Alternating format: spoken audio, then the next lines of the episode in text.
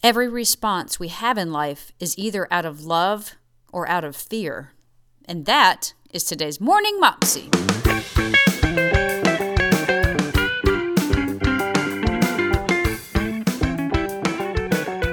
Welcome to the Morning Mopsy Show. I am your host, Alicia Sharp, and today on the show we have Bill Johnson again, and he's talking to us about tearing down strongholds and how basically every response that we have in life is either out of love or out of fear. And I know that to be true because I know so many times I respond out of fear, especially honestly when it deals with finances. I'm like, oh my gosh, we don't have enough or whatever. But I know, like, the more that I get to know God, the more I know His promises, then I can respond out of the loving Father attitude that I know that He has towards us. It's a great message. Here's Bill.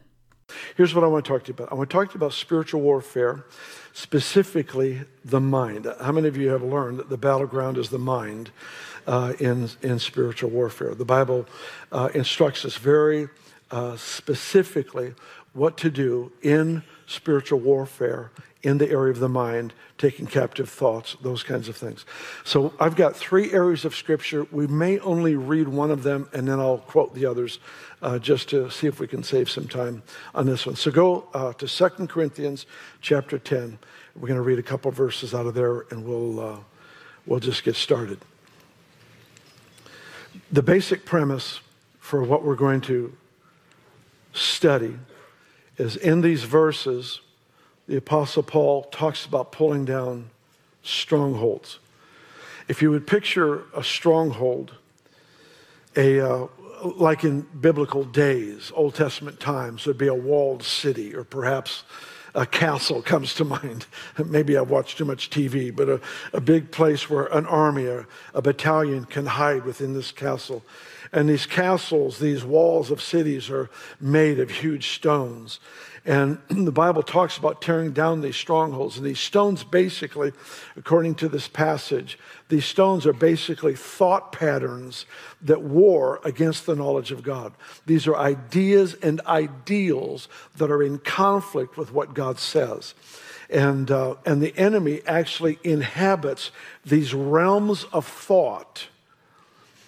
A stronghold is where an army will rest so that they can go out from there and do exploits. So it's a resting place where so the enemy hides safely in the thought life, not the imagination in the sense that you're imagining this, but the reality is in the broken thoughts of people, inconsistent with the knowledge of God, it's where the enemy is concealed and is safe to hide. And from there, he works to kill, steal, and destroy. So let's take these passages and then we'll just start talking, all right? I should probably turn to that chapter myself. Here it is, Corinthians chapter 10, verse 3. Though we walk in the flesh, we do not war according to the flesh.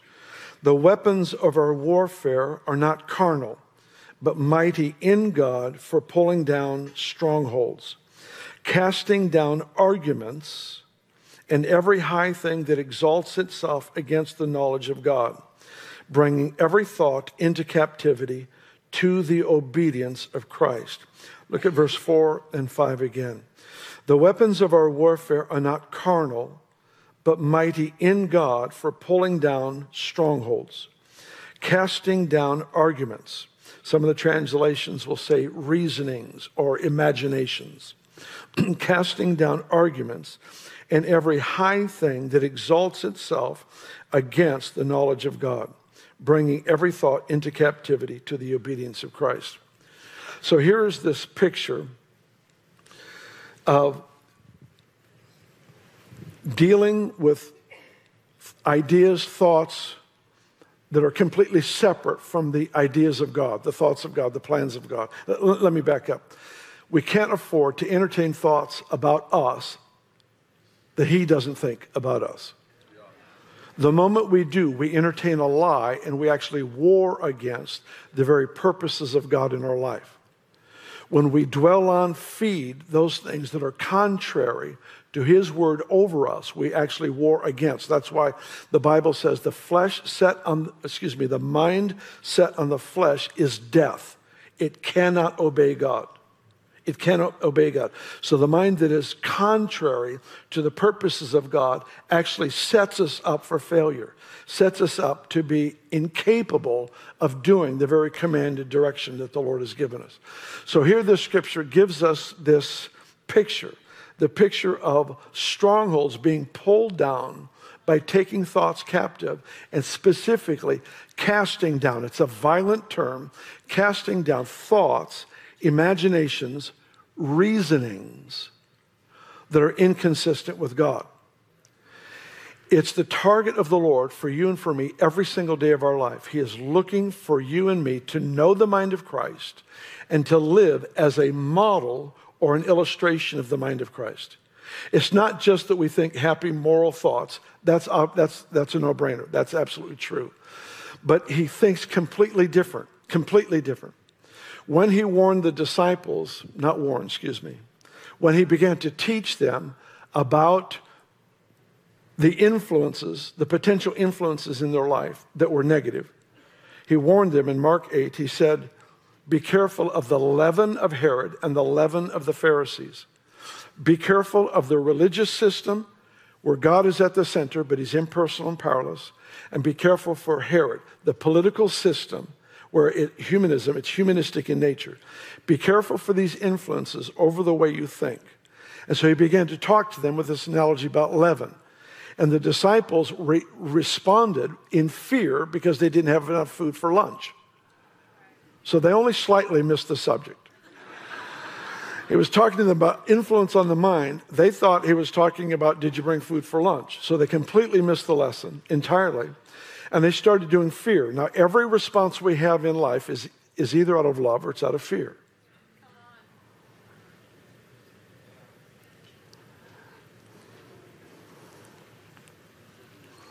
It's either love or fear. Love or fear is the source of our words, our responses, our directives in life, the things that we pursue, the things we choose not to pursue. It's either because of love or it's because of fear. In some way, one of those two realms have influenced how we think and see. So when Jesus talks to his disciples, they're now in fear mode because they don't have enough food for lunch. Jesus asked the question. In the New King James, it says, why do you reason that you have no bread? New American Standard, why do you discuss that you have no bread?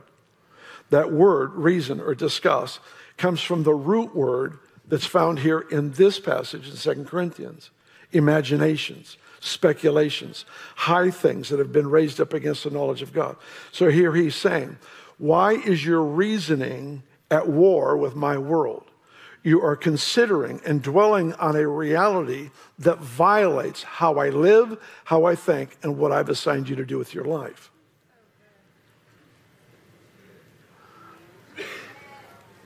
Amen, Bill. That was a very good point. All right. So Jesus is challenging their thinking. When you first get saved, the first thing we start dealing with is what we think about. If we find ourselves thinking with hatred or with greed or lust or envy or whatever it might be, those things get exposed to us.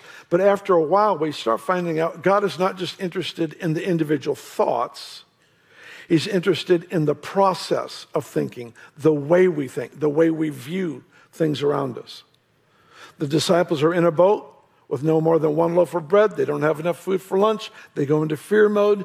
Jesus says, why do you reason that you have no bread? And then he reminded them they were with him when he multiplied food for thousands and thousands of people twice.